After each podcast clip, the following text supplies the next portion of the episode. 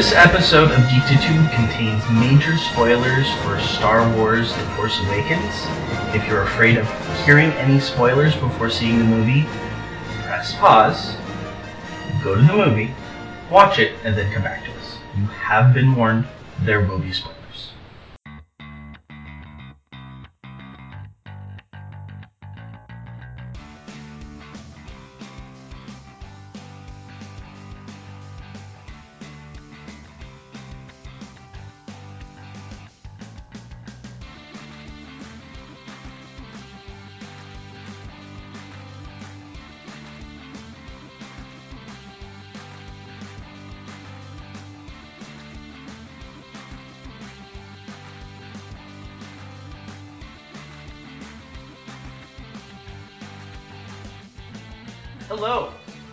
Joe Hogan. Many of you know me as Epic Grays in various video games and social media. Welcome to episode 11 of Geektitude, a geek culture podcast that celebrates the inner geek in all of us. Today I'm very excited to be rejoined by Ray Vargas, you may remember him from episode 1, and we're going to be talking all about the new Star Wars movie. How you doing, Ray? How's it going? Great Glad- to have you back. Yeah, I'm glad to be back. Um, if anybody wants to learn all about you, they can go back to your original uh, interview. But uh, why don't you catch us up on some of the stuff you've been working on since then? Sure. Um, well, I I guess you know, according to episode one, I was an artist and educator, and now I'm an artist and uh, college counselor. I'm a recruiter for the Laguna College of Art and Design, which is uh, my alma mater.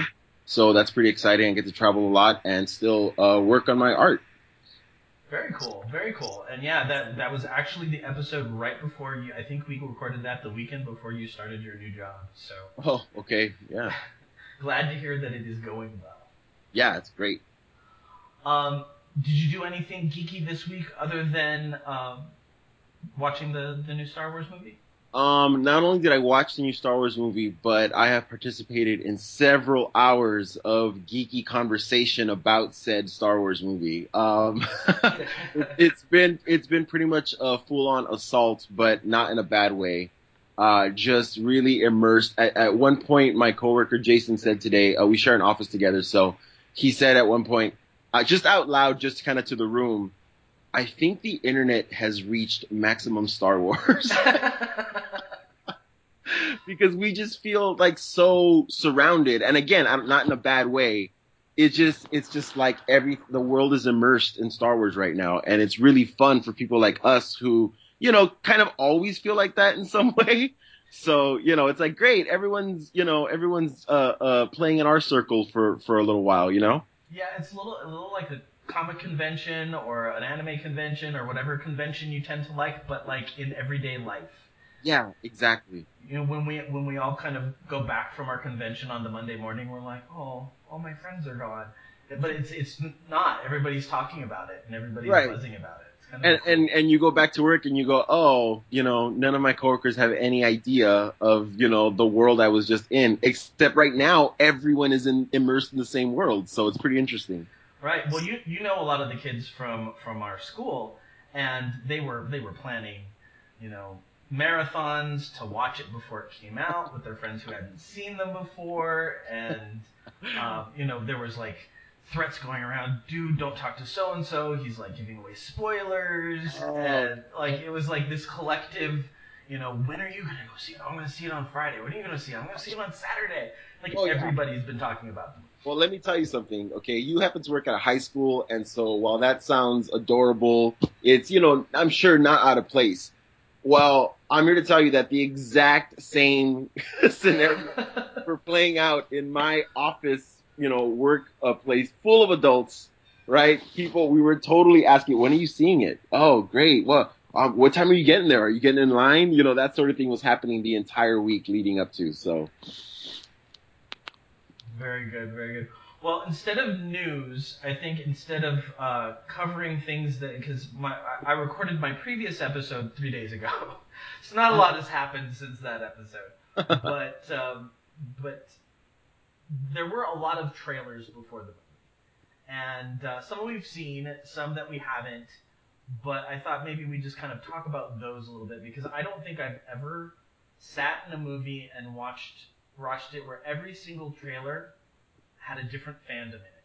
Oh yeah, they've they've uh, really nailed this whole like you know reaching the target audience thing with trailers. Um, I think even in recent years, sometimes the trailers have seemed somewhat kind of just you know thrown together like whatever they're going to market at that time. And every you know you'll be you'll be at a, the new X Men movie and maybe they'll show a trailer for like you know the new geeky thing and people kind of get excited. But now it seems like they've they've really got it down to a science. Yeah, usually it's mixed in with you know the the rom com for the girlfriend that got dragged along. Yeah. Or you know the the sports movie for the boyfriend that really doesn't care about Star Wars or whatever Exactly. the thing is. Yeah, but this one was it was like every every trailer was Yeah. like turned up to eleven in geekdom. yeah, absolutely. What was it? What were the trailers that you saw? Um, well, the one that I'd seen in November, but was happy to see with um, normal people, was uh, the Warcraft trailer. I was very excited to see that in an audience and see what people's reactions were. I feel so gypped. I'm not a gamer at all whatsoever. I have to, uh, you know, um, I don't want to say admit. I want to say kind of, you know, uh, what's the word? Not in, in a guilty fashion, I guess. Uh, admit that I'm not a gamer, but I would have loved to see that trailer. I'm totally excited to see that trailer. Oh, they didn't have that in your your preview. No. No, they didn't.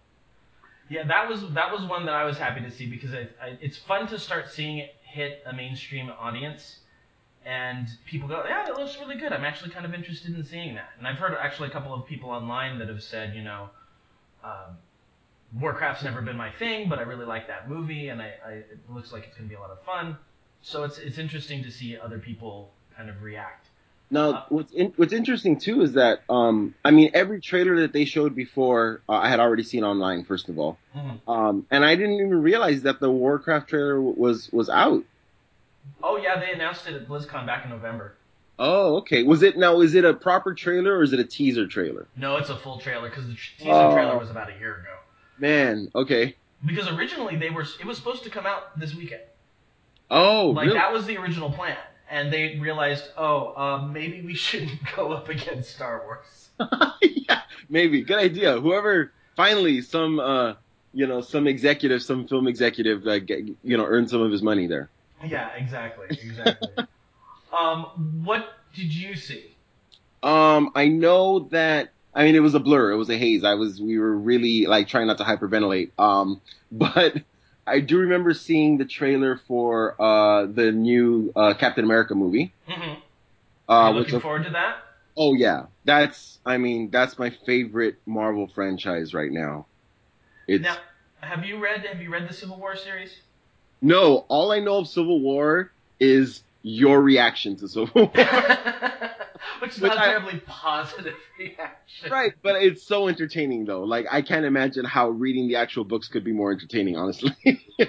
My biggest concern with the with the Avengers, uh, the the Captain America Civil War, is it looks like the whole debate is about Bucky, right. and Oh, I don't know.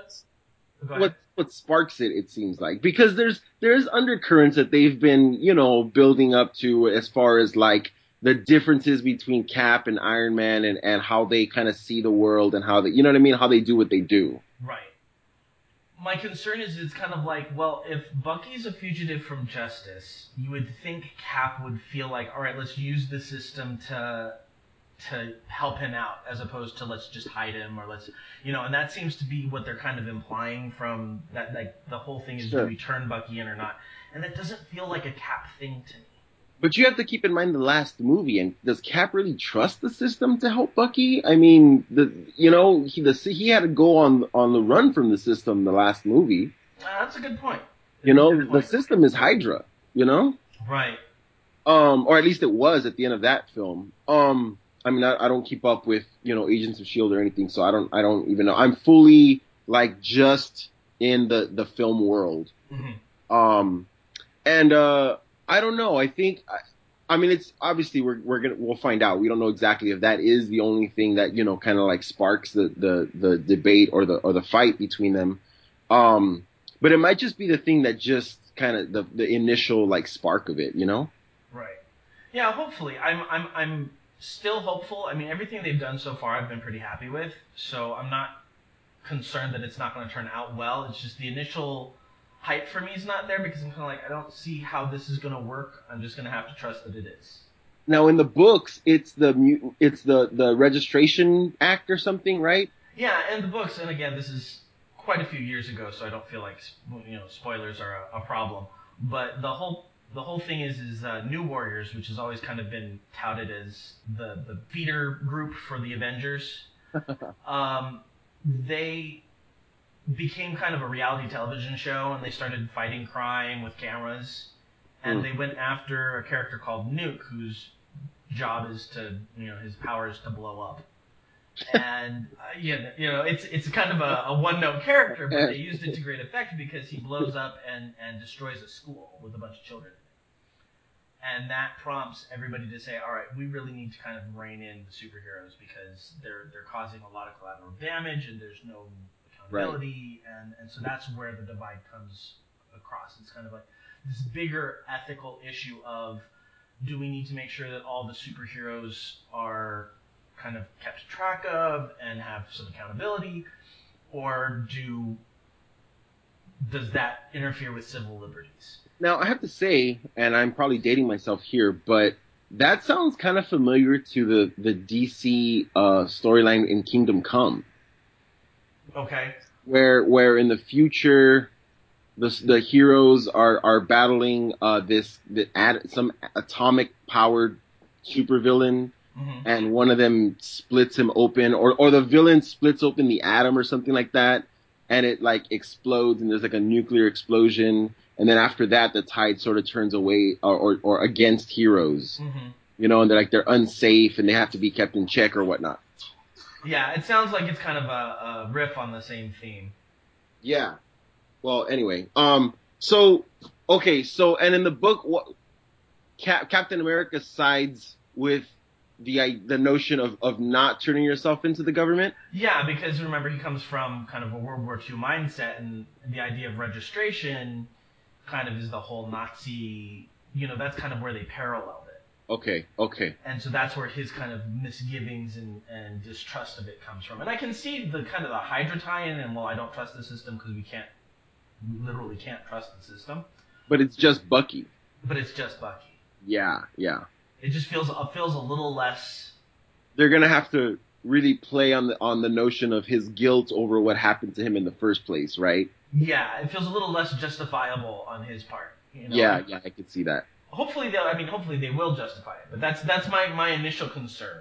Now I remember hearing uh, uh, about, I guess Iron Man siding with with the government yeah. from you, and that surprised me at the time. Like you would think like Tony Stark is kind of like the the rebel kind of guy, the guy, you know what I mean? hmm And and him siding with with I guess the powers that be kind of strikes me as kind of out of his character as well. I think the idea is a little bit kind of the control of it all. Like you can make it a corporation, you can put a brand on it. Huh. I think that's kind of a little bit the direction that he sees it. It's it's yes, there there needs to be all these checks and balances because he looks at it from a, a business point of view. If you have too much collateral damage, this is stuff that you know he's paying out of pocket. He's Huh. That kind of thing. And so I think he sees a little bit of that structure as being a good thing. Not And he- saying that they can't break the rules if they need to, but you know, Right. they, he knows where his lines are. He doesn't know where all these other people's lines are. And and he's still all messed up over what happened with his part in Ultron, right? In the last movie, probably. Probably, probably that would that would make sense because I think Right. you know there's in the comic books there's a, a whole thing where his um, armor, you know, specs for his armor got Right. out to everybody, and, that's his kind of guilt. See now, this is this is what I'm talking about with the Captain America franchise.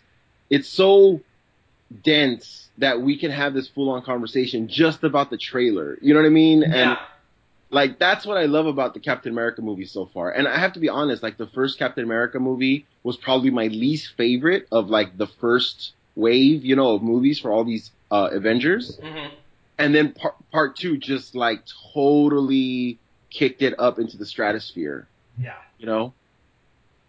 Uh, so yeah, so so so seeing the trailer for that in the theater was great, even though I'd already seen it. many times on my phone and laptop, um, and TV at home. Um, it was cool to see that in the theater. And of course, you know, the, the, it starts and I know exactly what it is and I announce it to everyone sitting next to me and I'm like, have my hands up in the air and just, you know, completely un, unashamed. now on the, the other side of the, uh, the coin, we have the Batman versus Superman trailer, which we've seen for a while. I'm already feeling defensive that you called it the other side of the coin. oh, I just mean other side of the coin as far as the other the other of the two-headed beast that is the DC okay. Marvel. Okay. I, didn't mean anything more than that. we talked about the good trailer, now we're gonna talk about the other side. you can see I'm already like feeling kind of sensitive about how people are ragging about, you know, ragging on on this film already, and I'm just, you know, I I grew up really liking the DC heroes, so I'm I'm you know I'm quick to defend Warner Brothers crappy movies. well, and that's the thing, because see, I I know you, and so I know if it's if it's not a good movie, you'll say these are the things that I can pull out that are good, but I'm only pulling them out because I feel like I have to. Oh yeah, absolutely, yeah. no, yeah, there's no blinders here on that stuff. No way. Um, I think I I feel like this is going to be Batman versus Superman, and even though we see a lot of Wonder Woman in the trailers, we're gonna see her at the end, and right. she's gonna kind of be in that final battle, and that's about it. I just want to say before we move on, I'm still looking for what I can pull out of the Green Lantern movie. Have not found anything. but yeah, I, I kind of agree with you on that. Um, at least that's the feeling they're giving in the trailers. It seems like any footage that we see of Wonder Woman, it's all in the same setting. It's all probably in the same battle. Mm-hmm. So, so yeah, I, I could. And I was completely surprised by the appearance of Doomsday. Um, I know I had read about stuff, um, kind of like hinting at maybe the plot looked like it was going in that direction, but I that was the last I heard, and then suddenly he we've got this like overgrown uh, uh orc or troll yeah. Yeah. in the in the trailer, you know, and I was surprised by that. Have you ever seen the the fan film Grayson? The, the like no. trailer for the fan film. I've Grayson? seen the trailer. I've seen the trailer. Yeah. Yeah, I don't think they ever actually made it into a movie. Oh, okay, okay. I, I'm starting to feel a little bit like I did when I watched that. Like anybody who doesn't know what Grayson is, it's it's a fan film. Like it's a trailer for a fan film that was never made, and the the whole film is the trailer. And the the concept is is that Batman has died and that Dick Grayson has to don um, has become Robin again to go out and bring his killer to justice, and he's going toe to toe with Superman. And as you watch it, it's a very cool movie concept. And as you're going through, you're like, oh, this is really cool, and I like how they pulled this element in. And then it goes on a little too long, and all of a sudden you're like, why is the Green Lantern in this? Okay, Wonder Woman's in that, and that's cool, but how many other heroes are going to fit into this? and that's kind of the feeling I got when I saw Doomsday because I was like, okay, if the whole idea is Superman versus Batman and you've got Lex Luthor in there, how does Doomsday fit into all this? And Wonder Woman, yeah. And Wonder Woman, and apparently Aquaman's in there somewhere, and we're and supposed to see a flash of the Flash and yeah, Cyborg. They, they, they cast Cyborg, exactly, yeah. I mean, they, the original plan was to just jump into the Justice League movie, and then they kind of, you know, announced Batman versus Superman. Um, but I feel like they should have just went ahead and just, you know, I mean, just jumped into the to the Justice League. That's what they're gonna do, you know. Mm-hmm. Uh, yeah, I kind of agree with that. Um, it, it's it's it's making me kind of feel like shades of Spider-Man Three, which is, oh, uh, yeah, exactly exactly. I think that's yeah, that's the sound that I think uh, anyone when you say Spider-Man three. That, that's just like that causes visceral reaction. yeah, you know what I mean? Because it's like, okay, so now he's the Hobgoblin, and Venom's coming. Oh wait, here's the Sandman, and they've got Gwen Stacy as well. Like, what is going on here? It's called "This Is Our Last Movie." Throw everything in the kitchen sink in and see what sticks. oh, Warner Brothers. I really, I, I, you know, I mean, we we can sit and, and rag on these movies and stuff, but I, I have to say, and, and I've had to, I feel like I've had to to state this very frequently when discussing these movies. I have ultimate optimism for all of these movies. I mean, I never lose sight of the fact that we're so lucky to to be like you know having these movies come out and like these studios are putting like millions of dollars into trying to to make these movies.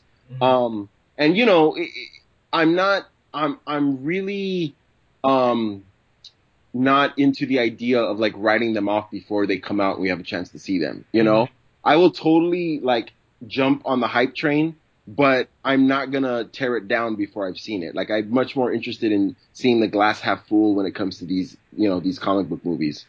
Um, case in point, or go ahead.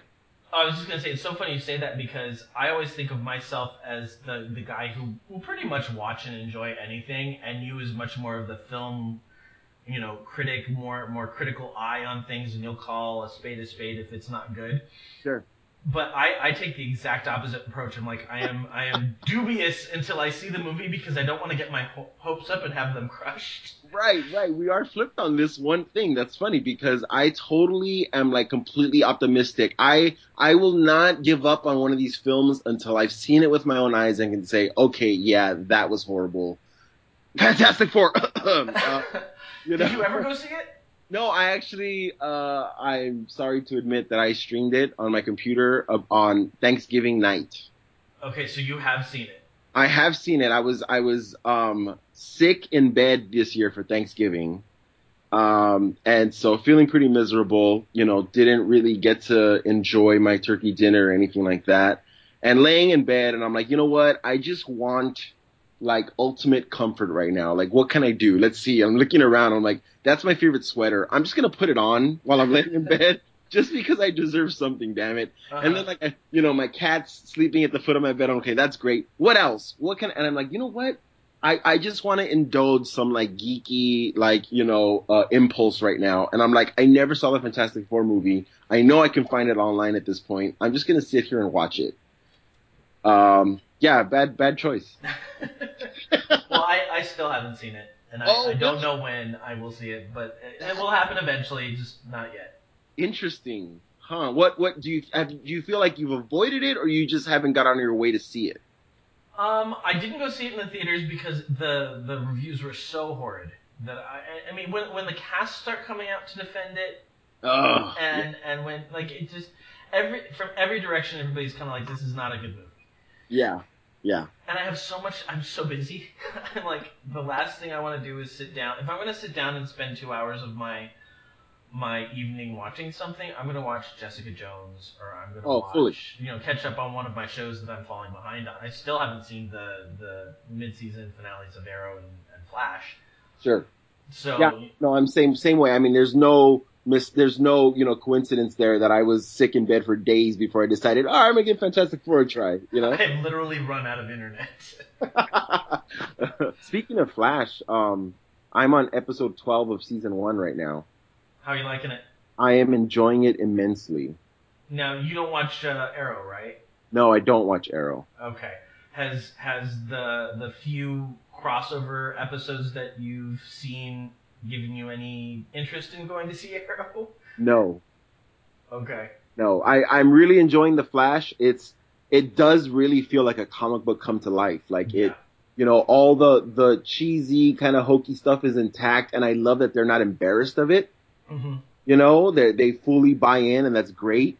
Um, and so, you know, not having a lot of time to make it out to my local comic book store anymore and pick up issues of stuff, I kind of feel like every time I watch an episode, it's like I'm reading an issue. Mm-hmm. Um, and I like that, but it doesn't really make me feel like I need to go out and complete the run or like, you know, oh, you know, this, this crossover happens, so now I have to jump onto that. Like, I feel like Flash is enough, you know, like I, I don't really watch a lot of TV, so you know, like, I, and I honestly was not expecting to really get sucked into Flash. Um, enough people recommended it that I was like, you know what? I'm moving. I'm packing up boxes in silence. Maybe I'll just put on Flash in the background and just kind of listen to it while I'm packing up.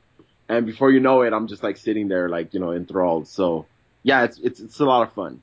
It's, it's funny because the part of me is sitting there going, okay, how do I, how do I make the argument that he should go back and watch the Arrow? Yeah. And I can't. and I love I love the Arrow. I love. Sure. I think I love the concept of the Arrow, and I love the people involved in the Arrow more than I love the Arrow. Here's the thing. I feel like with the Flash, I'm getting mainline comic booky stuff, Mhm. and with the Arrow, it just seems outwardly like I know the Green Arrow from the comics. Mhm. And Arrow, the television show, does not look like that. It looks like a sleek, kind of modernized, like youth injected kind of version of that, Mhm. which is cool. I'm sure for the TV show, you know, you can't have a, you know, a goateed, uh, you know, hippie, uh, running around the city, I guess, shooting arrows at stuff. But, um, uh, you know, I just feel like for the TV show, that's kind of like an iteration of the character, whereas for the Flash, that is the Flash. Right. And I think with with the Arrow, I think this season they've started to really now that they're calling him the Green Arrow, and they've seen kind of how the Flash is working. I think they're really starting to bring it back into a little bit more of that comic book feel. Before Yeah. it was very dark, and it still is dark to an extent, but I feel like it has a little bit more of that comic book flair to it, and he's not always brooding and. You know, there's Right. a little too much CW in, Yeah, in Arrow. yeah. Ex- I sense that. And you know what? I'll tell you this right now. Mark my words, okay? Uh, the moment that he is sporting a goatee and a feather in his cap, I am all in. There, there's been there's been plenty of people who've who've asked for it. So you know, and, and and he's got a little bit more scruff down on their chin area this season than he normally does. So so they're I think they're moving that direction. Gotta love my fellow comic book fans. That's great. um, as far as to round out the comic book movies, we'll go back to the one that I saved for last because it's both our favorite loves, and if we get onto this, this may be a rabbit hole that we'll have to pull ourselves out of relatively quickly. But what do you think of the X Men Apocalypse trailer? oh, I, I have lots of feelings about this, Joe. Um, I, I I have to say that the last trailer did bring me on board. Uh, but I had to be brought on board after those set photos. Mm-hmm. those horrible, horrible set photos. Um, and I'm talking, of course, about Apocalypse in particular, which is heartbreaking because I love Oscar Isaacs. He's he's a great actor. I love him in everything that I've seen him in. Um, but he just it it uh, Apocalypse is one of those characters that you can't you have to nail it because if Mhm. you if you don't, it's gonna go off the rails.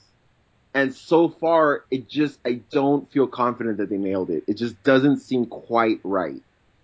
And that has me really worried about, because, because if you mess up Apocalypse in, in X-Men Apocalypse, that's, you know, that's not good. I don't think that's something that the rest of the film can overcome. Right. I'm I'm a little hopeful simply because Apocalypse is always kind of the puppet master. So Okay. if they make him anything more than that, except for like the final battle scene, then they've done him wrong. Okay. Okay. That that's kind of that's kind of my take. It's kind of like if if he's just kind of yeah he's very cartoony, but that's I mean to be perfectly fair, that's what he looks like in the comic books. But that's not what he looks like because he looks like an old man in the in the in the in the the makeup in the trailers and in the comics he looks powerful.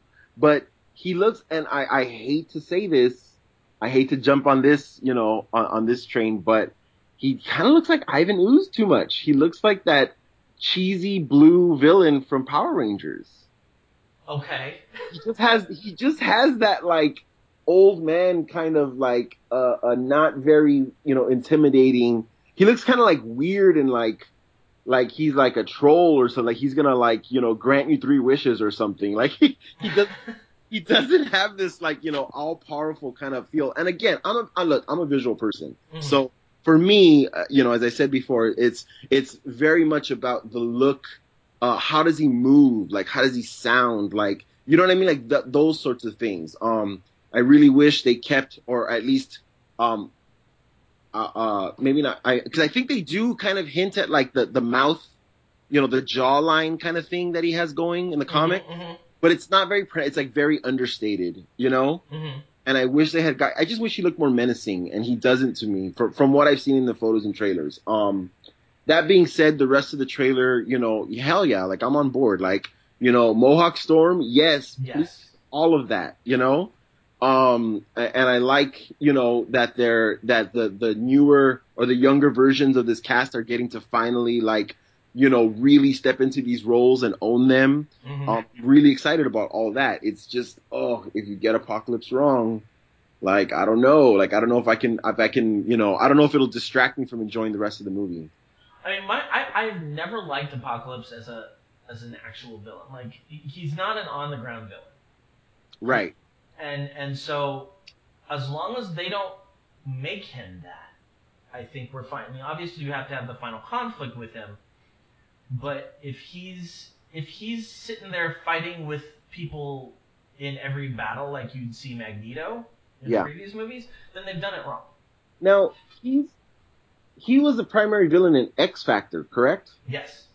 And and from what I've read about his, because I never read X Factor, but from from what I've read of his abilities and whatnot, it almost seems like he's they've made him so powerful that it kind of renders a lot of storylines moot. Like it's almost like it's almost like Superman, where it's like you, it's really hard to to write a story for him because he's so powerful that you know, like where do you go? You know what I mean in terms of conflict or whatnot. You also have to remember that this is a character that when he was first debuted, his um, and I, I learned this from from Rachel Miles, he was supposed to be the Owl. What? Do you do you know the the Marvel villain, the Owl? He's like a Daredevil Yeah. villain. Yeah. The the artist and, and writer team decided that that wasn't what it wasn't climactic enough. Like they they'd set up that there was this master that was kind of pulling the strings on the storyline, Huh. and and when they got to it and they were like like a, a new team took over right after this you know shout, shrouded figure had said that you know he was being called the master and and you know who was this character and then they took over they're like well it's supposed to be the owl but no that's just dumb and so so they didn't even know what they were going to do with him and so they just called him apocalypse Wow, that's great. See, this is why Rachel and Miles are doing important work. yes This is why they're a national treasure because these stories need to be told. You know, like that kind of thing is so illuminating when it comes to these characters. Because I've always felt like Apocalypse is kind of similar with Mister Sinister. I feel like their it, their powers are kind of ambiguous or a little bit vague. You know? Well, apparently Apocalypse's power is that he controls every single molecule in his body, so he has complete control. But that turns into like Acme Hammer Hands, Yeah, you know, in the early episodes uh, or Yeah. early issues. totally. Yeah. So So, but I mean, I am, yeah, I mean, I'm a sucker for a good trailer, man. You know, uh, ca- case in point, I just uh, earlier today, my coworker and I, again, fully geek mode in the office lately because thanks to Star Wars, mhm. uh, we, we were discussing, you know, uh, uh, comic book movies and and our tastes and whatnot, and he brought up Watchmen, and you know, I gave the the groan, the uh, you know, Uh, um, but he said, you know what? The trailer for that was great. And I'm like, I don't remember the trailer. So of course we pull it up. Um, we totally get tons of work done at work, by the way. But any, anyway, we just, just throwing that out there. Um, we pull up the trailer and yeah, it's, it's a great trailer. It's very moody, you know, and, and I'm a sucker for like a really well cut trailer. Uh, the, the movie, you know, sometimes, you know, something is, is leaves something, uh, to be desired, you Mhm. know? But yeah, the trailers, I'm, I'm on board. So, so this X-Men trailer, I was like, okay, well done, Singer. You know, you, you've, you've, uh, you've lured back into the flock, you know, but, but I am, I am hesitant. I'm, I'm a little skeptical. well, we'll we'll keep our fingers crossed because I know that's one that both you and I are, are highly invested into. Yeah, So. exactly. Yeah. All right. Well, we cannot deny the uh, we cannot delay the inevitable any longer. Uh, we, we've got to get into the film. Um, when did you go see it? I went and saw it actually Friday night, late Friday night. Now, was Uh, there was there a lot of crowd hype, or was it kind of by that time people were just happy to be in the theater? I think people were happy to be in the theater. Uh, keep in mind it was at ArcLight Hollywood, so it is somewhat of a, how do I put it? It's a little bit of an industry scene Mm-hmm. at ArcLight in Hollywood where people, you know, don't want to, they want to keep that cool factor for some reason. You know, they don't want to be too, you know, happy. I don't know. Can't be too happy, you know. Um, well, you know, But- happiness adds two or three pounds easily. So well, there you go. Uh, yeah. But um, I was happy to see a couple of people like in full on like Jedi garb like before the, the movie started. So that was that was cool. Nice. Yeah, yeah. And uh, I'm just surprised that I was able to wait that long. I on like when uh, when I bought the tickets, I thought, you know, it's fine. I work during the week, Friday night, we'll get tickets late, so we don't have to worry about traffic, blah blah blah. But I have to tell you, Thursday afternoon, I was really regretting that decision. a lot of people that were on their way from work to go see the movie, and I thought, what was I thinking? Uh, I've got to wait now 24 hours. Yeah, we went to go see it on Sunday. Oh And- wow! Yeah, and for me, that's that's a long uh, a long wait. But yeah, and and I you know I I've, I've mentioned a couple times on, on the podcast that I'm like oh my god what am I gonna do I don't know how I'm gonna avoid spoilers and everything else. I went to bed the Friday at like nine o'clock. I was so exhausted. I don't think I would have enjoyed it if I'd gone on Friday. wow. And so, you know, I ended up going on Sunday. The crowd was there, but not crazy. There was some polite applause at the beginning and the end. You Oh, know, there was not, it, it was not a rowdy crowd at all, but I think everybody was there that were kind of just, we were happy to finally get to see the It's funny because when you first mentioned that you went to bed at 9 p.m. on Friday, I thought it was to avoid spoilers. no, I was just exhausted. How did you manage to avoid spoilers till Sunday? You, you know, I was talking to uh, somebody on the last episode. We we were just lucky that the the crowds that we kind of follow on on the internet and social media have good internet etiquette. Right. I think that really just comes down to uh, people. I think are a lot better now about the whole spoiler thing. I think that since everybody TiVos everything, you're a lot less quick to blurt out something because you don't know who's seen it and who hasn't. Yeah, people are serious about their spoilers nowadays. Um, Yeah. I have to say, I, I was a little taken aback when we were discussing Civil War earlier, and you're like, it's been a few years, so we can talk about this.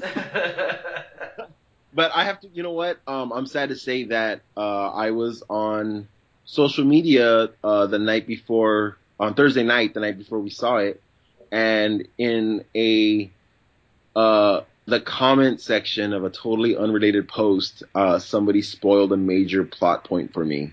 oh, that sucks.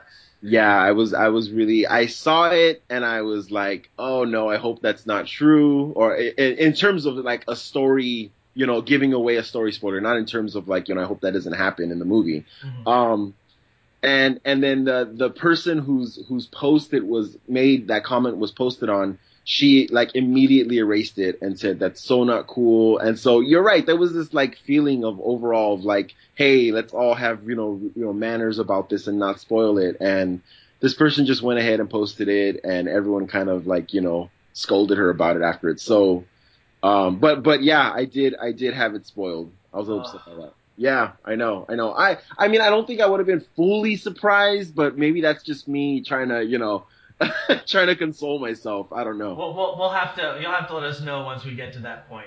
Sure. Um, so starting, what, what were your overall impressions? Positive, Um, negative. positive. My overall impressions were positive, and I, I honestly was not that worried about it being a, a bad experience. Mhm. Um, partly because you know, I if you can survive, you know, the the the prequels, um, you can survive, you know, almost anything. That's that's honestly a good point. Like I think the thing that nobody has has mentioned is as much as we're like, like everybody's been excited. Nobody's been worried about these movies being bad. I think part of that's because uh, J.J. Abrams has been very good about releasing very positive material to say, look, guys, you know, practical effects, and, and we're making it look like you're Star Wars, and I'm a big fan. You know, you, we Yeah. feel like we've we've handed over our, our franchise to somebody who's taking this responsibility seriously. Right, right. And I have to say, I'm I'm not a Trekkie, but I really enjoyed his his Star Trek movie. Mm-hmm. um, really enjoyed it. And so on that, you know, that was also something in my mind going in where I'm like, okay, he knows how to set this stage. I trust him on that. Now, I also have to say I'm really glad he's not making part two or, or episode eight. Right. And that is also directly, you know, tied to my Star Trek, you know, movie going experience as well. Right. Well, and I think I think the the other part of this all is that I think there's this collective. It can't be worse than the first three movies. Yeah, exactly. exactly. And and so no, it, it was a. I I did read a spoiler free uh, review the night before that was like very enthusiastic from a writer that I trust, Mm-hmm. and so I said, great, you know that just pumped me up more, and and I, it was it was full just like happy mode, like there was no you know uh, uh, skepticism, there was no sort of like you know, oh, I, you know, worry or like, I hope this doesn't, it was just like, this is going to be great. I'm going to go in. I'm going to be smiling ear to ear for two hours. You know, I can't wait. And, and that's, that's what it was. Like it was a lot, there was a lot of cheering. Um, I'm not going to lie. There was some, you know, teary eyes at certain points in the, in the movie. Mhm. Um, and I was all in for all of it. You know, I was like fully ready to go on this ride. Now, I've heard a lot of people complain that it's not an original story, that it's basically episode four. I mean, Star Wars is not a, an original story. No. So, you know, what are we comparing it to here? Well, I think people are, are comparing it to episode four, and they're saying basically it's a remake of episode four, and I think that's kind of an unfair criticism. Yeah, same here. I would say if I'm I'm willing to go as far as it's an inversion of episode four, which I think is kind of cool when you look at it that way. It's it, it's not a rehash. If anything, it's it's sort of um, folding episode four kind of inside out or in on itself. Mhm. Um, and and if if that, you know, Yeah, and I, I, I don't know that he like it's a very smart move to pay homage to that. Like you could kind of feel the pacing, you could feel the the the beats that was hit in episode four, but it still was its own story. It still Yeah. had its own moments. But it had enough familiarity to it that we weren't going to be like, oh, it's not like you got to realize that the position that J.J. Abrams is in going into this is like this is a beloved franchise that is very highly criticized by its fans. yeah, yeah, sure. And I think, you know, paying homage to but yet still having its own voice is a very hard thing to do and I think he was pretty successful with. it. Yeah, I feel like people that are complaining that it's too much like episode four are paying more attention to uh, the story or the or the plot, the themes, and not enough attention to the new characters, which I completely loved across the board. Like, and that's something that J.J. Abrams I think is really good at is um, the way you know casting a movie and the interaction of characters. Um, I like because uh, uh, Rey is is not Luke Skywalker. Is not No, really not at all. not at all. And so you know, so you know, we start her story, you know, on on a sand planet. Okay, like, but if that's really what you're, you know, you're basing the similarity on, it's like you're not paying enough attention to the character that you're watching on screen. You know what I mean? Right. But yet you still can have that feeling of this is the way the episode 4 started and I'm familiar with this. Yeah, And that's that's a very fine line to kind of navigate and I think he did it very well. Yeah, I agree. And I mean, like I said, you know, what are you comparing this to? I mean, it's Star Wars. Um, I really want to see lightsabers and, uh, you know, a, a scene set on a desolate sand planet. And I want to see, you know, some really like ominous, you know, uh, villains dressed all in black. Like Right. without those, without those things, you know, like what, what is it, you know, how different do you want it? you can't have an epic Star Wars movie without a spaceship battle. Like you can't. Like I don't care if he's yet again flying, that, that's how you destroy Death Stars. I don't care if it's bigger than the last one; it's still a Death Star. You That's gotta find a weak point and bomb it. That's another thing I'm wondering is like how long is the Empire slash First Order gonna put all their you know all their eggs in the Death Star basket? You know, at what point do they realize okay, the giant death ray is not working for us. Let's figure out something else. Else, you know, let's let's next next uh, we're gonna try I don't know chemical warfare or something. Yeah, yeah, they're, they're they're kind of like at some point somebody's gonna be like, dude, have all the exhaust ports been like closed up? like have we Exactly. have we found all the little spots that they can get in? And exactly. Well, uh, how do you feel about how they tied in uh, the older characters? you know, I I felt like it was very strong without feeling overpowering. I I liked Han Solo's role in it because it wasn't the Han Solo from Episode Sure. or this was Episode Seven. Oh, episode oh yeah, six. episode episode six. Yeah. um, you know, he, he the characters had evolved, and Right. and we didn't dwell on them either. That's the nice thing.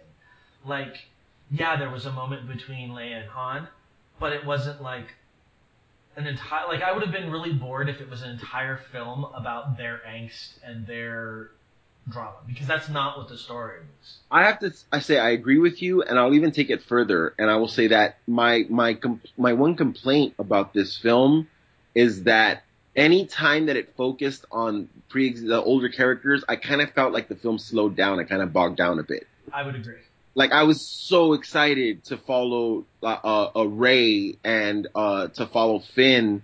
Uh, like I was fully in, and I feel like that's the great success of this film because, you know, these older characters are not meant to be around for much longer. They are very much passing the torch to these younger characters. So it's really important that we connect and are in, in, you know invested in these characters. And I feel like that's exactly what this movie did. Like I was, I couldn't wait to get more of Rey and Finn and Poe at the end of this movie. Okay, now we're gonna. I'm, I'm just last chance, people. Because we're going into spoilers, so if you're if you're like, oh, they're not really gonna say anything, no, we're, we're like the, the next phrases coming out of my mouth are going to to be major spoilers.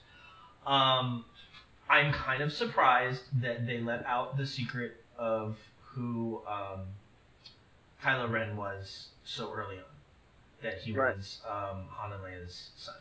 So I have to say, shout out to my coworkers, uh, Christian and Jason. But you know, we've been talking about this stuff all week, and they said a similar thing. I think uh, uh, my buddy Christian said, you know, it feels like they just kind of like threw it out there, like haphazardly, like they didn't. It was just like in in a, you know in the middle of a of a line of like mundane dialogue. They're like, yeah, they're your son, or you know, it's your. I think I think the first time they do it is is um they say it to Kylo Ren, right? They say yeah, it was your father. Yeah, yeah. It just felt kind of like, wait, what? Did he just really say that? Like, it felt it felt almost like if you weren't paying attention, you would just go by without. You know, they didn't make a big thing out of it, almost. Yeah, and it, it's kind of like it's I, I'm happy with how it turned out, but it still was kind of a, a shock to me because for me it's kind of like that feels like it's a reveal you do towards the end. Oh, okay. Um, or it, or maybe have have more fun with maybe like set it up so that it's a, a greater payoff at some point in the film. Yeah, yeah, exactly. Where it's like, well, well, who is his father? Like, you know, it's somebody that we've been introduced to, but who? Yeah, yeah, but they, they just kind of threw it out there, which you know is is in of itself a, a choice, you know, and sure. and if that whole idea of we're not going to make this the big reveal, you know, I can see why they would, or if that's not going to be the big reveal, that's not going to be the big reveal. But um, it just it felt too quick. Right, right. Um, how much of not to get on a tangent here, but I can't help myself. How much of the you know, no longer canon um, uh, expanded universe are you familiar with? And how much do you feel they're still sort of drawing on those stories for, for inspiration? Um, I have seen the Star Wars Holiday Special.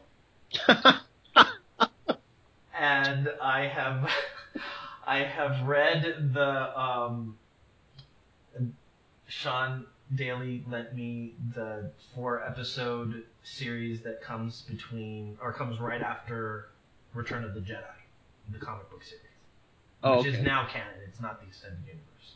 Oh, okay, but but not none of the novels or anything. I have not read any of the novels. I have not read. I don't even think I may own a Star Wars role playing game supplement somewhere, but I don't even think I've read through that whole thing this is shocking. I may know more about the Star Wars extended universe than you do. That's I can't believe that. Well, a, a couple episodes ago, I had um, I had somebody come on specifically to talk about the expanded universe because I, I know absolutely nothing about it. That's I am, amazing. I am a six movie guy. Okay, see, same here. That's great. Yeah. Okay. Um, so, so because some of what I've read is that you know in in those novels, um, again that are that are officially not canon anymore, mm-hmm. um, I guess uh, uh, Leia and Han have twins, right? And one twin moves towards the dark side, and the other one towards the light side. And you know, the girl is on the light side, and the boy is on the dark side. And so it kind of seems like, huh? You know, I, I'm feeling like that's where this story is going. Which that's the big debate that we had when the show was over: is who exactly is Rey? Is she their other child, Right. or you know, our other theory is that they are cousins and that she is actually Luke Skywalker's daughter. Now that's where I I was firmly in in that camp walking out of the theater. That's Luke's daughter, and you know he's can't wait for episode eight because he's gonna train her to be a Jedi. So excited. Um, and then I after reading some other opinions and whatnot, I thought, oh maybe yeah maybe they're twins. Maybe her and Kylo are twins. You know. Mm-hmm. Um, but now I'm back. I'm firmly back in, in my original camp of no, that's that's Luke's daughter. That's got to be Luke's daughter. I feel like that's too cyclical of a story plot. It's But like we can't have twins again. Okay, but the reason why, right, right, you're right. Which why I don't think it's twins. I think it's Luke's daughter, right? Which we're Right. not sure it's twin. Um, but keep in mind though, there's a reason why, rather than you know starting with Rogue One or starting with uh, uh, you know Star Wars, but like a whole new thing, there's a reason why this is Episode Seven, and that is because it's continuing the story of the Skywalker line, the Skywalker family. It's true. You know, so they're gonna do seven, eight, nine, and then from what you know, I mean, who knows what Disney's gonna decide once they're rolling in cash or more cash, I should say. But um, you know, they, I, from what I've I've heard, seven, eight, nine is supposed to be the end of the Skywalker saga. Not doesn't mean that they're gonna stop making Star Wars movies, but just that that family will have you know had its story told. Right. So in that sense, it makes sense that Rey is part of this same bloodline. You know. Well, I definitely think she's she's part of the same bloodline. I just feel like making her the twin is too similar, and that's that's where you start complaining about. Okay, you're just telling us the same story over. and over. Sure, sure, yeah, I can see that. Yeah, Um, no, But I mean, again, it is the you know I do know that they were not throwing necessarily everything from the extended universe out, and I did know about the twins. okay. Um, but it, it's kind of that question of like how much did they keep? And to me, the more compelling story is that she's Luke's daughter because if she's Luke's daughter, then you have the question of well, who's her mother? Yeah, yeah, and I- I feel like um I need to. I, I was hoping to watch it again before tonight, before you and I recorded this podcast. Um, but uh, you know, thankfully, uh, I have coworkers that are all in and have have seen it multiple times, so a lot of information from them. But um, you know, I I feel like a lot was divulged in her flashbacks or whatever you want to call them when she first uh touches uh his lightsaber hmm right? That there's I did I missed a lot of that because it was so edited so quickly, but there's a lot that goes on there in that moment. And you know, people are calling them, you know, why people are are some people are calling them memories, some people are calling it you know like visions or whatnot, but I I believe those are her memories that she saw. And it would make sense to kind of pass the torch through, you know, um, Anakin's the father, and then Luke's the the son, and then she's the daughter. Like she is the direct next in line, as Exactly. opposed to his niece.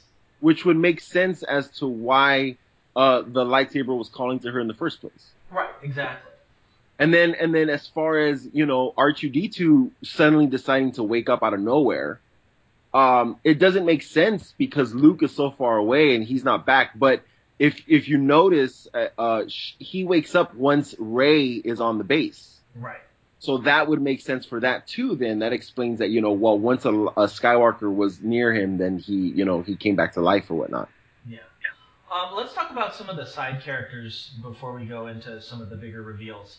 Okay. Um, we've we've talked a little bit about Rey, and she's Yeah. phenomenal. We've talked a little bit about Finn, but I have to say my favorite character was Poe. Really? I liked Poe. I wanted to see more of Poe. Yeah, I mean, I wanted to see more of Poe too. I feel like I didn't, we didn't see enough for me to call him a favorite. You know what? That in all fairness, that's that's not completely true. Maz Kanata was my favorite. Poe was was somebody that I really really liked and wanted to see more. of. Okay, I want to hear more about Maz.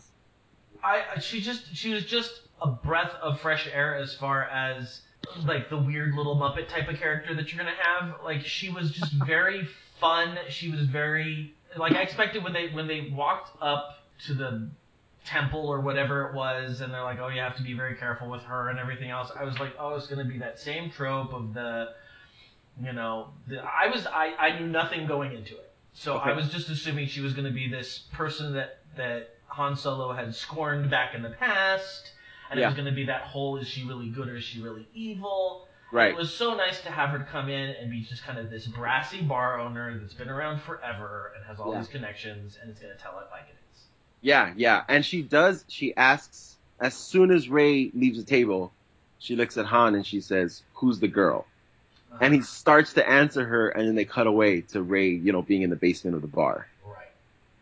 Right. Uh, and then when she runs into Rey later, after she's had the visions and touched the lightsaber, she knows all about her. Mhm. She knows that she's, you know, was abandoned on this desert planet and she knows that she's waiting for family and she says, you know, maybe you need to go and, you know, they're not coming back. And so it's like, what did Han tell her and how much does Han know? Do Han and Leia know that she's Luke's daughter and they're just not saying, you know, like what's going on there? Right. Yeah, there's so many questions. Like I've heard a, a couple of podcasts and a couple of other people um, talk about how there's so many questions and we have to wait like two years I know. to get the answers to these questions. That, that was a minor complaint of mine too, is that like, I get that you're setting up another trilogy, but you know, episode four was, that movie ended. Now granted, they didn't realize that it was going to be a huge success and get to make more, but that really was more, you know, a closed story. And I feel like we didn't get enough of that in this one. And, and again, I understand they're setting up, a, uh, you know, another trilogy, but it just felt like it just started things and then it was like done. Right. Um, but going back to Poe, um, Yes. I don't I don't know. I felt like the the whole Star Wars Tie Fighter pilot and an X-wing pilot that, that I remember sitting watching the movie and going, this is Star Wars. Like as much as it's lightsaber battles and you know running through bases and and all figuring out how we're going to get from one planet to another and all that kind of stuff.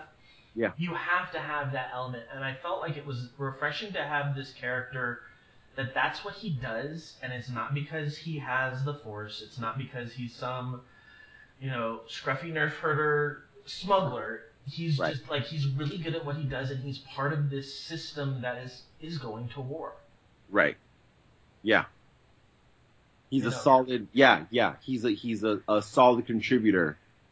And, uh, Star Wars is, is, good Star Wars is full of those, right? Yeah, he's he's this he's this generation's Wedge Antilles, who we never get to see really in the movies. We don't really get to feel what that character is like. So do you feel like, um, he's, if, if Rey is being set up to be the next Jedi, hmm um, I don't know, I almost feel like, like Poe is being set up to be the next Han Solo. But maybe that's Finn? See, I I think I think that's where this movie was successful. You can't analog the characters. That's true. Yeah, yeah. You know what? You're right. As I was saying that, I'm thinking maybe it's a good sign that there it's not that simple. You know? Well, I gotta say, like, like as you were talking about your stuff, I'm like, okay, well, where, how would I match up the, the characters? And I'm like, you just, you just can't. And that's, I think that's a good sign that the characters are unique, because you can say, well, Maz is the is the Yoda character, but she's not. She's she's something different. She's she might fill that role of mentor or the person that nudges you on your journey, Right. but she's not Yoda, and she's Yeah. not meant to be. Yeah, yeah. I I have to say, um, I am like firmly a huge fan of of Rey. Um, that sounds weird to say. Um, but but I'm I'm most excited to see what comes next for Finn. That's yeah, because he's such an unknown. that's the character that I latched onto for sure. Uh, his energy, you know, I feel like, I feel like that's kind of the kind of character that we haven't yet seen from Star Wars. Mm-hmm. His, his, you know, the fact that, and it's like, how did this, this stormtrooper just suddenly like switch on or, or off, you know, uh, uh, and just decide to like suddenly have, you know, a, a free will and, and choose to do the right thing or, or, you know, to, to, to kind of disobey his, his, all his ordering or his training and, you know, all that stuff. Mm-hmm. Um, like what is that? Where, why, first of all, you better tell us why and how that happened Right. and, and where does he go from there? You know, how does he fit into the rebellion now or, or, or the resistance rather? If you had to draw parallels, I would say he right now is the most like Han Solo because he's the he's the reluctant hero. Right, right. Yeah. Um, yeah, I was just fascinated by his whole arc. I'm, and I, like, again, I can't, uh, I can't talk enough about his attitude, his energy. Like it was just fun and it was really over the top, but like in a really endearing way. Yeah. Uh, I love that moment where Han is like, "Yo, take it down," like excited, you know. I love that. I feel like that's something that you know is is new to that energy is new to Star Wars, and I'm like, oh, thank God. Like, I, w- I want more of that. yeah, it's refreshing. Yeah, absolutely. Um, it was nice to see different characters that that we know. You know, um, it was nice to see Admiral Ackbar saying something other than "it's a trap." yeah, that's true. Um, it, it, felt it felt very familiar and yet new, and that I think is where its biggest success lies. Um, how do you feel you would have reacted in the writers' room if they had said, "Okay, the big threat in this new in this you know re reawakening or you know uh, reemergence of Star Wars is an even bigger Death Star." How do you think? How do you think you would have reacted to in, in the writers' room that when that idea was floated out? my feeling is, my, I think I think I would have I would have said if that is the direction we're going, then the threat has to increase with the size. And Sure, I think they did that because they they destroyed. Was it Corsica? Is that the the city planet? They destroyed a number of planets because this Death Star is actually uh, it's the Star Killer, right? Star Killer base. Mm-hmm. which is a cool nod to like Skywalker's original, you know, name was Star Killer. Mm-hmm. And then Lucas decided that that was too evil sounding or pessimistic, so he changed it to Skywalker. Mm-hmm. Um, and so Star Killer Base is, I think it's a planet, right? Right. That they've turned into this, this weapon that's so, that requires so much energy that it drains a nearby sun. which, uh, I'm trying to, I'm trying not to, to think about the physics of that too hard just enjoy it for what it is. It drains a sun and then shoots and can take out multiple planets, right. which I- which I just feel is kind of like that.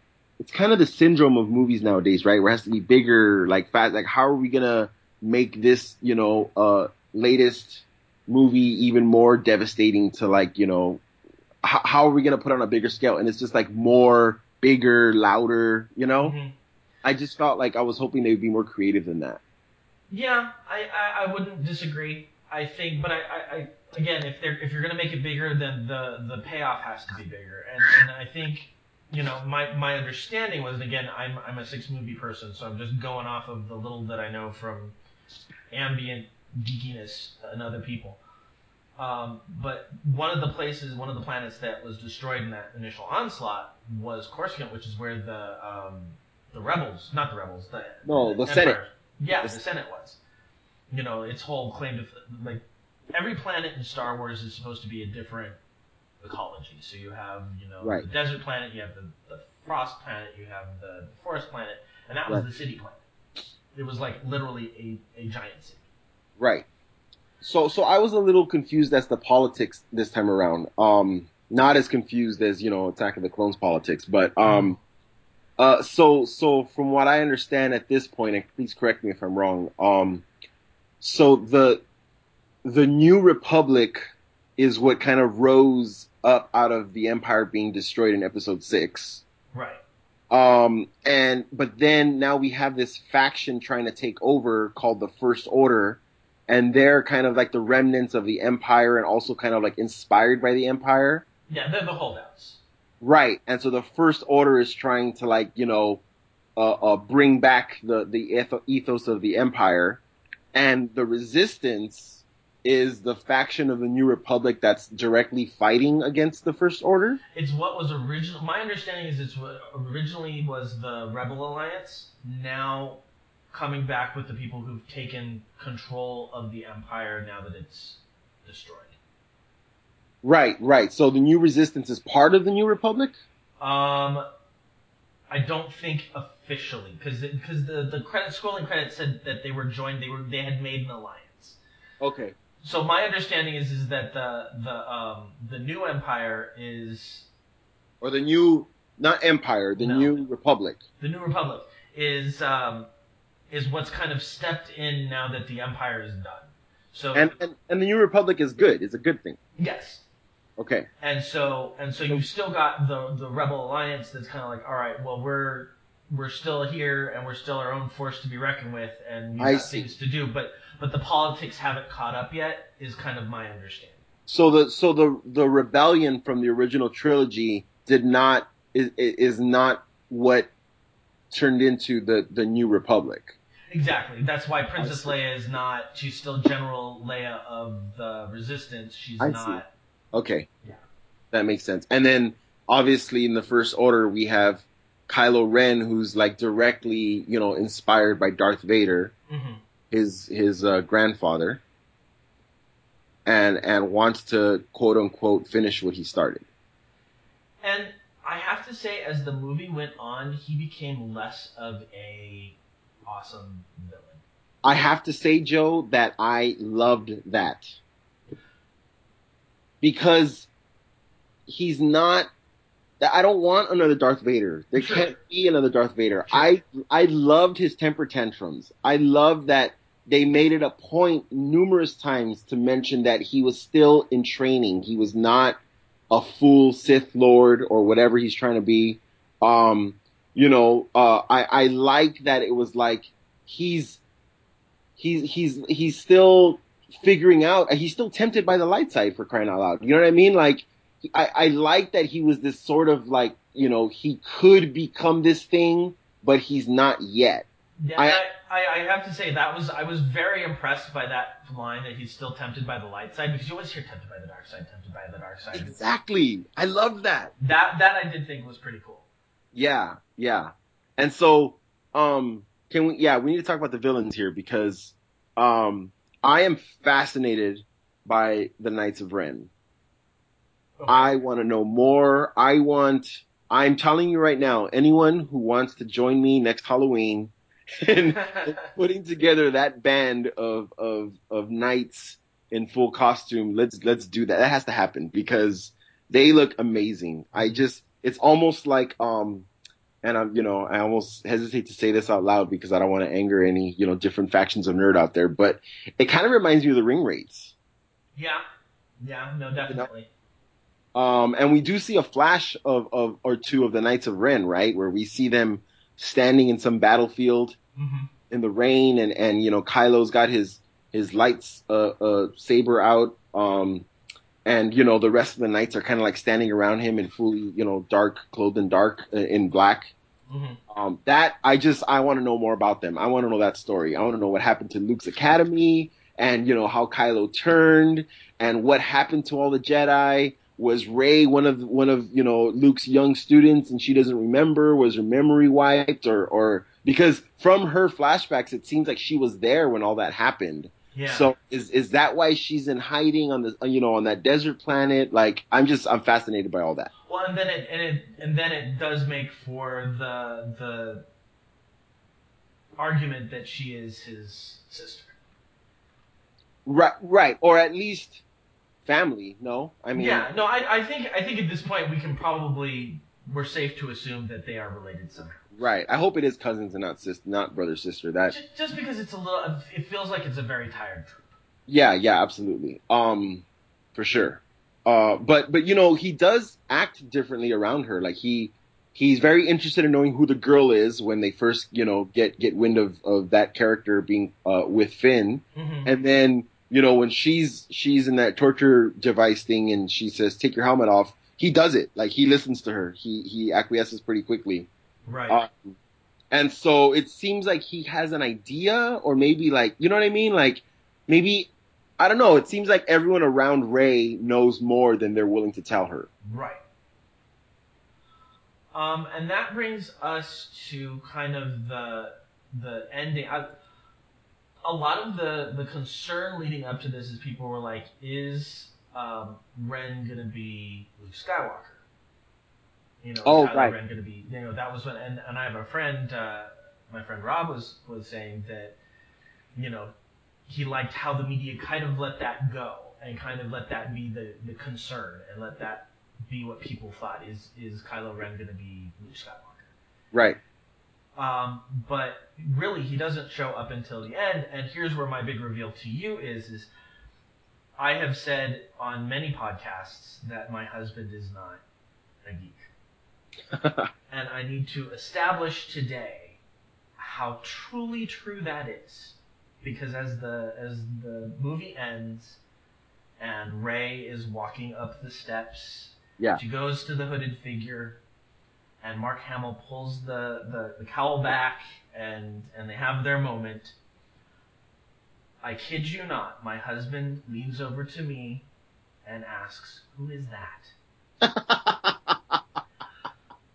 So I am just throwing it out there too, because I've had a lot of people go, "Well, I've heard your husband talk on the podcast," or you know, he said, "No, my husband asked who Luke Skywalker was That's great. at the end of the movie."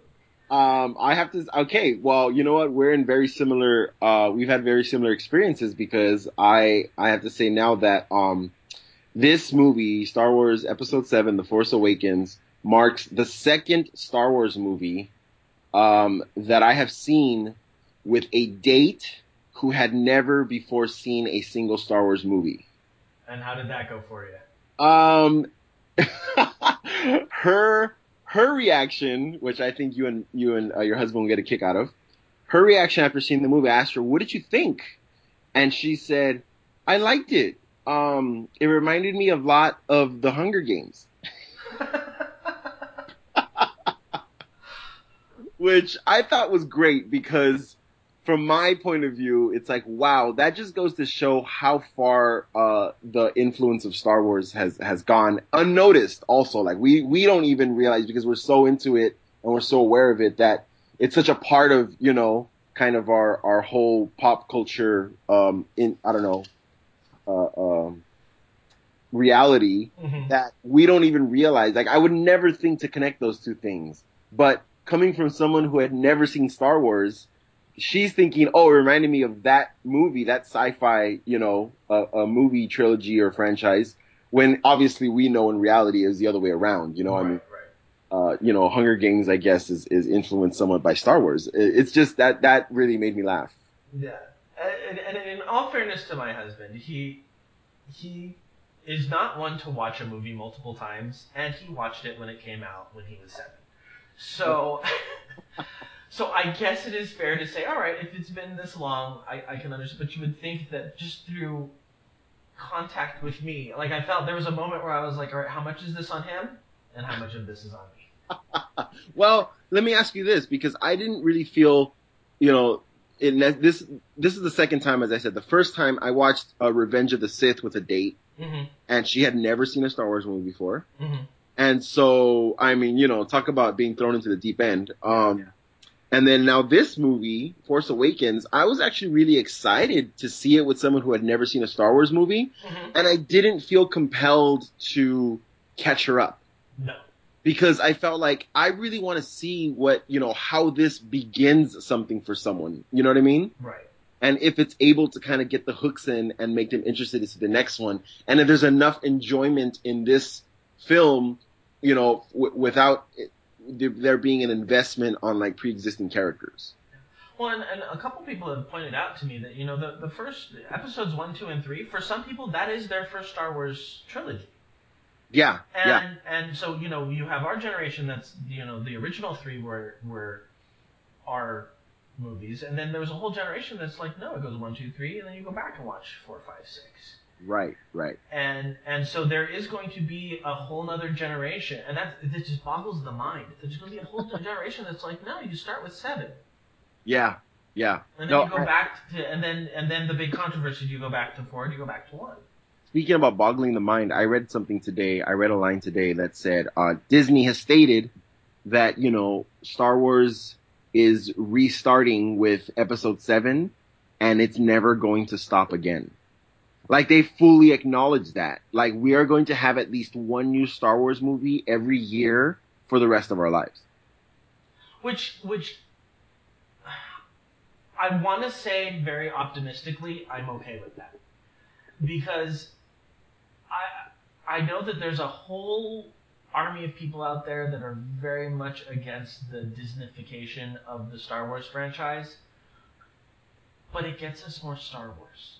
And I'm thinking it's a rich enough universe that, you know, there's, there's stories to be told. Yeah.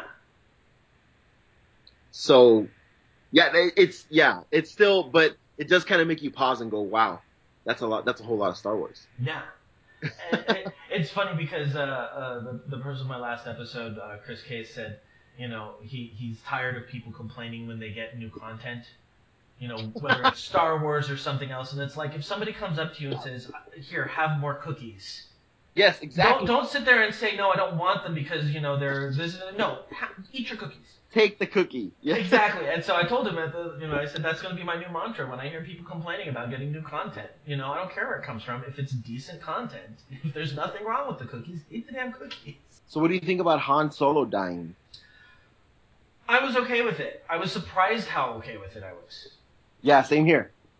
Um, it's it's no secret that Harrison Ford has never liked the character.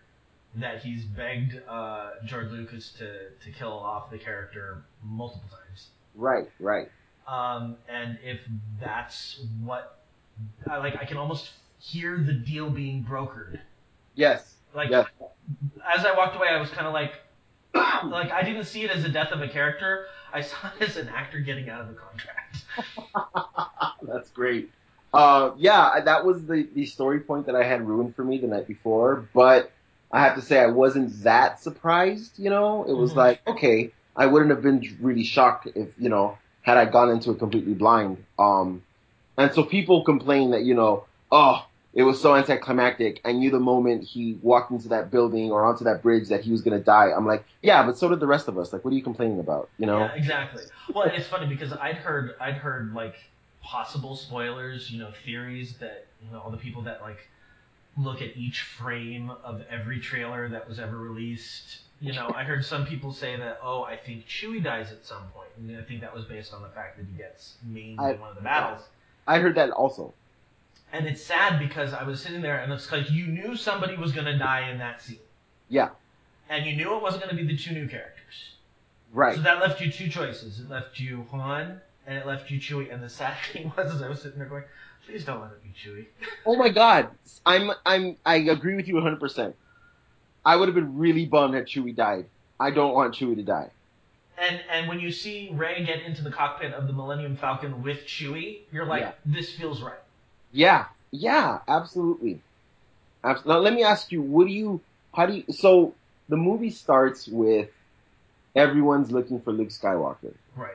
It's a major deal to the new Resistance. Uh huh right? Like they're they're expand, you know, they're sending Poe to this planet to talk to this old, you know, what is he? Uh, what what was his name? Um, the the Exorcist character, uh, the Exorcist actor. Um, I, I know who you're talking about. I don't. I didn't get who he was supposed to be. I felt was, like he was somebody I was supposed to know, but I didn't know who he was. He was somebody from the rebellion.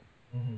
And so, you know, they're sending Poe, their best pilot, out to get this map and find, you know, because it's so important for them to find Luke. And then when they finally get the information and are able to like send somebody, they send Rey, who like they don't really know. Like I get story wise, it's very dramatic for her to be the one to track down Luke, you know, and take him his lightsaber. But I was just kind of surprised that like really like the the resistance is not going to be like, yo, we're going to send one of our own people also maybe, you know, to because this is really important for us. We just met you, but go ahead, go complete this journey and, and do this thing, you know? If I was gonna justify it story wise, I would say because Leia is their general, and she knows more than the rest of us do. Oh, that's a great point. I'm so glad I talked to you about that. See, like I'm sold. Like that was great. That was. I, I'm I'm good at justifying. I can I can I can pretty much justify with uh, story points as much as you need to. And if I can't, then you've got a bad movie. It's funny because you're right, and I know this about you, but I'm still skeptical when you, every time I'm gonna justify, and I go in my head, I'm like, oh, here we go, and then you justify it, and I'm like, oh, that's brilliant. That sounds great. Yeah, 100%. Let's do that. This is totally a throw off um, thing that I I'm not quite sure why I'm even bringing it up, other than it's confusing me. Why is C3PO's arm red? Oh my god. Okay, I asked the same question to my buddy, uh, I think yesterday. What's with the red arm? And his explanation, which, you know, he's, he's, I have to say he's not as good as you. Um, his justification, I should say, was, you know, they mentioned, J.J. Abrams mentioned that he wanted to like have these characters, you know, they progressed stuff has happened, you know, Uh-huh. we don't need to like explain everything that's happened. So, you know, that's just one of those things. But I'm like, that sounds too arbitrary. Like, really, it's just gonna be something we're just gonna do. And you know what? You know what? My friend pointed out, and and mind you, he's seen it. He's seen the film more than once. He said at the end of the movie, when C-3PO is waving, he no longer has the red arm. Well, he said he was going to get it replaced. Okay, but what the hell happened? Yeah, I mean, like it's just kind of like if it's a oh, we just wanted to make it feel like these characters had lives outside of what we see on screen. It was a really poorly done. Yeah, exactly. That's a really weird thing to pick. It, it's a very funny line. Oh, you don't recognize me because of the red arm. That I thought was hilarious, but then they never explained the red arm, and I'm like, okay, I get it. Uh, I forget. I forgot about that line, and I really hope that the whole point of that was not to justify that joke. Yeah, That would be such a bummer. yeah. but, but let's be honest, we're nitpicking at this point. Yeah, yeah, that's true. Yeah, totally, absolutely. Uh, I'm bummed that I have to wait, you know, a year and a half for the next episode. Um, I mean, we'll have the story of of Rogue One in a year, but I really want to see what happens. I guess that's the ultimate success, right? Like, I really want to see what happens to Rey and Finn and Poe. So, Yeah, there's so many questions, and, uh, And- I have to say, like I said, I, I my husband turned to me and said, "Who is who is that?" So it's not like I've been sitting here having full on conversations with people for the last, I've you know it's just him and me for the last 48 hours. so it's nice to be able to kind of dissect this kind of stuff with you, and I think now that we're you know the next step is when the uh, video comes out or the DVD, video. How old am I? Um, the the- when it comes out on Blu-ray and people start dissecting it scene by scene because you know there will those, be those people. Oh, of course. um, we'll get a I'm- whole bunch of more conspiracy theories and everything else. I'm counting on those people, Joe. I'm relying on those people. And hopefully some of those people are listening and you will you will call us up or email us or send us messages and let us know what you're thinking so that we can have another entire episode before episode 8 comes out about all the, the different conspiracy theories and things that we think might or might not be happening. uh, this feels like it's getting close to, to time to wrap up. So I can I just take a moment and mention how rad BB-8 is. So so fun. I it, makes up for no R2D2. I agree. I and I and if they had told you before that there was going to be no R2D2, but there would be another droid to make up for it, what would you have said? I mean, there would have been riots. There would have been yeah, riots. I'd be like no way. How? There's no way to replace R2D2. Um, and and it was really cool. Like for me, like a feeling of like real, like look, just looking at the basic design when they were next to each other and going, oh yeah, that's the next generation of R2D2. Like that makes sense. A lot more mobility, a lot more like smaller, but but still useful. Clearly in the same vein, clearly like a progression of that. You know what I mean? Yeah. It's Now, like, have you heard that there was there is a uh, this is just one of those little heartwarming stories you pick up on the internet. There is apparently somewhere in the movie a pink R2D2, which is called R2KT. And No. it's the basically a Make a Wish. I don't think it was the Make a Wish Foundation, but it's basically a Make a Wish thing for uh, a little girl who passed away from cancer. oh wow, And her really? name is her name is Katie, and so there is uh, you know I didn't see it, but I'm sure you know there are ways to see which frame it was in. But there was a little pink R2D2 called R2KT. That's amazing. Yeah, I, I, I read that story. It was very very heartwarming. Wow, that's great. Good job, JJ. See, I mean, you can't hate the guy too much. That that's something like that. That's awesome. You know, at the very least, he has tried very hard. Like, I Yeah. mean, can you imagine having to? I, I wouldn't have wanted to do this. as much as I love Star Wars, if you told me that you were, you know, oh, you're gonna you're gonna direct the next Star Wars movie, hell no. yeah, yeah. No thanks. yeah, it's in good hands for sure. Yeah. Yeah. So now we just have to start the long journey of waiting until the next movie comes out. And he's not directing the next one. Rian Johnson is directing the next one. And what do we know about him? You're you're all about directors in these. movies. And he did Looper, which is amazing. Okay. I love the movie. Uh, before that, he did movies like Brick, which were like smaller, independent um, movies, a little more um, experimental in terms of like themes and and, and uh, Brick is like a, a it's it's like an indie neo noir movie kind of, and it, it's really good. Um, no, I'm I'm fully on board with whatever he decides to make. Uh, I think he's a great director, a great filmmaker. So I'm excited about. I don't have any uh, reservations about him being the director for the next film. Awesome. Awesome. Well, very cool. Let me go through and take care of this. Uh, our little business. Well, first of all, do we have any shout outs? Any anybody you'd like to say hi to?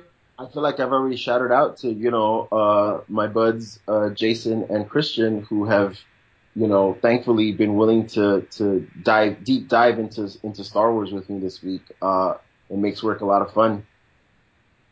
Very cool. And um, and for next week, do you have anything coming up for the holidays? Anything going on?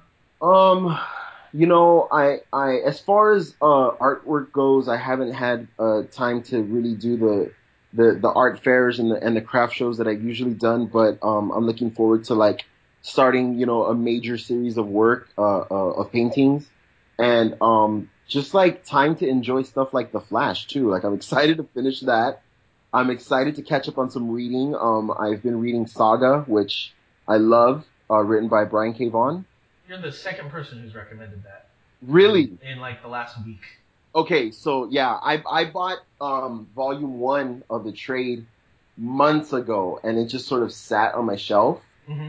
And then I just decided to just randomly pick it up and read it, and I was hooked by the third page. Awesome. Um, and I've turned, and I've, I've actually, yeah, I've recommended it to quite a few people. Um, he's a great writer. I mean, Y the Last Man, you know, Mhm. um, I think he did, did he? No. I, I don't know. But anyway, yeah, uh, Saga is great. I'm looking forward to catching up on Black Panther, um, written by Ta-Nehisi Coates, as we talked about in, in our first, uh, podcast. And how's it going? Because I haven't read any of those yet, but I've got uh, I've got Marvel Unlimited now, so I'm gonna start going back and catching some of them. Well, I'm a trade paperback guy, so I I like to wait for the graphic novel. I don't I don't do like the the issue to issue. Um, I thought I was gonna do that for this, but it's just so. I really feel like it's torture. Like I I'm one of those people that like I won't watch, you know, Flash as much as I'm enjoying it. I will not watch it week to week. I will wait, uh, you know, until it's on Netflix next year. Like I'm Mhm. perfectly fine with that, and I just find that it it it just suits my taste more story wise. I want you know I want an arc. I don't want like a little kind of you know episode. You know what I mean? Oh yeah, well all the all the mid season finales this last month it's driving me nuts. Like I just want it to be January already. Oh really? Okay, great. I haven't. yeah, not just not just Flash. Like uh, I haven't I haven't seen that one yet. Um, but Quantico. I don't know if you've been following Quantico at all. Uh-uh. Oh my god, dude, such a good show. I don't watch Um, a lot of TV, so it takes me a while to to, to get to the, these shows. Yeah, that's when you're gonna want to just binge this summer. Right, right. Yeah, that's Um, what I'm doing with Flash, so I'm really enjoying that. Yeah, and and I would recommend. I really like Marvel Unlimited. It's a little overwhelming because you just have so much you could read, and it's like, okay, what am I? But it's it's basically their entire backlog. Like I can go back and read comics from the the seventies. And it's an online archive, correct? It's an online archive. Okay, cool. That's dangerous. I don't know. That's well, it just it just means that like you don't get them. You know, I think they release their new stuff like six months after it's out. So, Oh, but okay. you- that's about when the trade's going to come out anyway. So, yeah, that's not that far out. That sounds pretty doable. yeah. Cool. Um, great. All right, awesome. Well, coming up next week, I am lucky to have you two weeks in a row, and I cannot tell you how excited I am about that. yeah, let's keep it going. Yeah, and uh, next week we're going to be on talking about kind of uh, it's our it's our new this is our Christmas episode, um, which surprisingly enough we did not talk about the Hollywood uh, the holiday special. You know, I think we, we missed out on that Merc- one. mercifully, I feel. Ha- have you have you seen it? yeah, I saw it when I was a kid.